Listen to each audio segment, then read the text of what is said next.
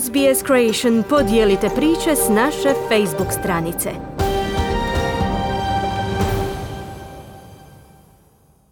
Radio SBS program na hrvatskom jeziku, ja sam Kruno Martinac. U Australiji su i ove godine povodom rođendana kraljice Elizabete II. jučer u nedjelju dodijeljena priznanja i počasti pojedincima za služenje svojoj zemlji. Među dobitnicima odličija su Ash Barty, pobjednica teniskog turnira Australian Opena, bivši glavni državni liječnik Brendan Murphy, pjevačica iz Melbourna Vika Linda Bull, i poshumno je nagrađen i igrač kriketa Shane Warne koji je preminuo u ožujku ove godine. Pojedinci su također prepoznati za svoj doprinos multikulturalnim zajednicama u Australiji.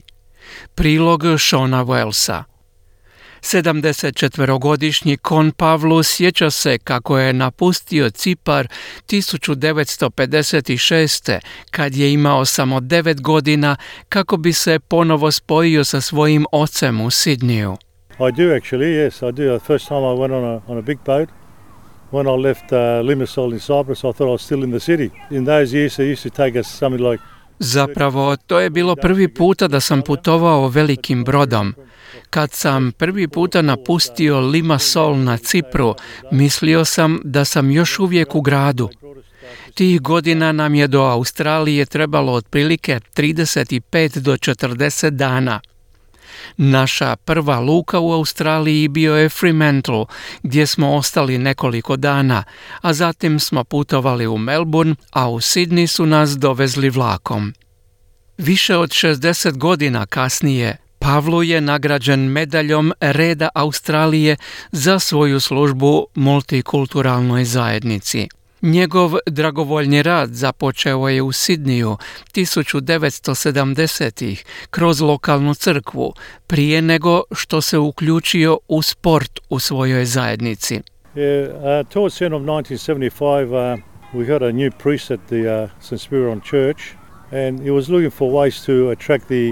Krajem 1975. godine dobili smo novog svećenika u crkvi Svetog Spiridona i on je tražio načine da privuče mlađe roditelje.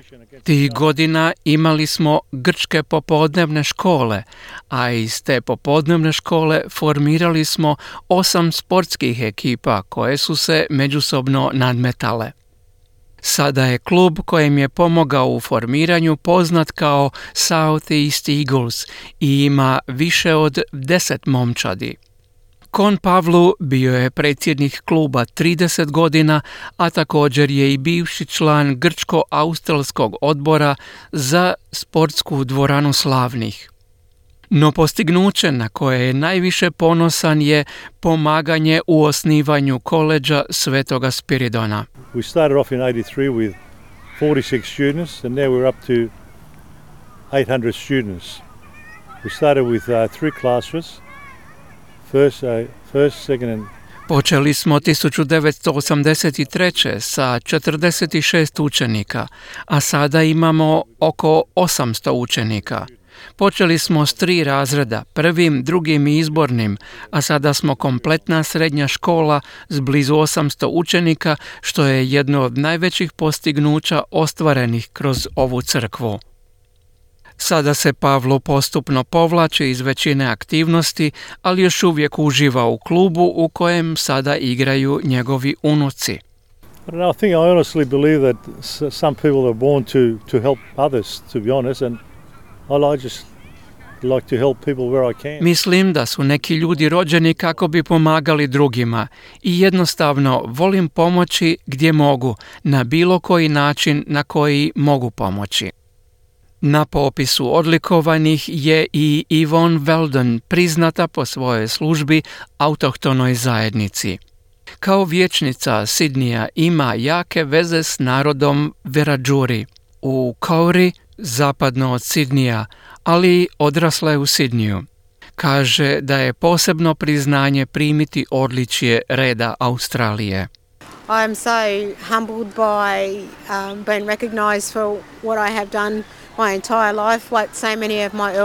Čast je dobiti priznanje za ono što radim cijeli svoj život, kao što su to učinili mnogi moji prethodnici i ono što su činili bilo je isto tako važno za mene i mnoge druge. Velika mi je čast dobiti priznanje, ali i moći uzvratiti. Yvonne Weldon postala je prva starosjedilačka vijećnica u Sidniju kada je izabrana u prosincu 2021. i zamjenica je predsjednika gradskog vijeća za lokalne starosjedilačke zajednice Novog Južnog Velsa. Kaže da je izazovi s kojima su se njezini preci suočavali Posebice pripadnici ukradene generacije potiču da bude snažan zagovornik problema autohtonih naroda. And I think about my mum, you know, when she, you know, she grew up on a mission and she used to have to hide from the welfare so that they didn't take her as well.